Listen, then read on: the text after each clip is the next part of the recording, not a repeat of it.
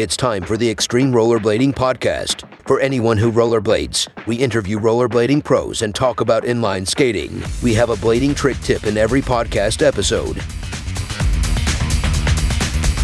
Aggressive inline skating is a subdiscipline of inline skating in the action sports canon. Aggressive inline skates are specially modified to accommodate grinds and jumps. Aggressive skating can take place on found street obstacles or at skate parks. The construction of aggressive roller blades makes them perfect for grinding different objects and performing technical stunts. Aggressive skates feature both quad and inline skate models. However, aggressive skates are generally the more popular option of the two. The main differences between aggressive skates and fitness inline skates are the wheel size, boots, and frames. Aggressive skates generally have much smaller wheels. The usual wheel diameter in aggressive skates is between 55 millimeters and 80 millimeters. Fitness skate wheels, on the other hand, are generally 80 to 100 millimeters in size. Small wheels might not provide that much speed, but they are easier to grind with and provide better stability. The boot and frame construction of aggressive skates is also different from regular inline skates. The boots of aggressive skates usually feature a hard plastic shell, while fitness inline skates have more variety in the boot constructions. These hard shells make aggressive skates heavier. There are also differences in the frame structures. Fitness skates have frames with flat wheel setups, where all wheels are equal in size. Aggressive skates usually have anti-rocker frames with two larger and two smaller wheels.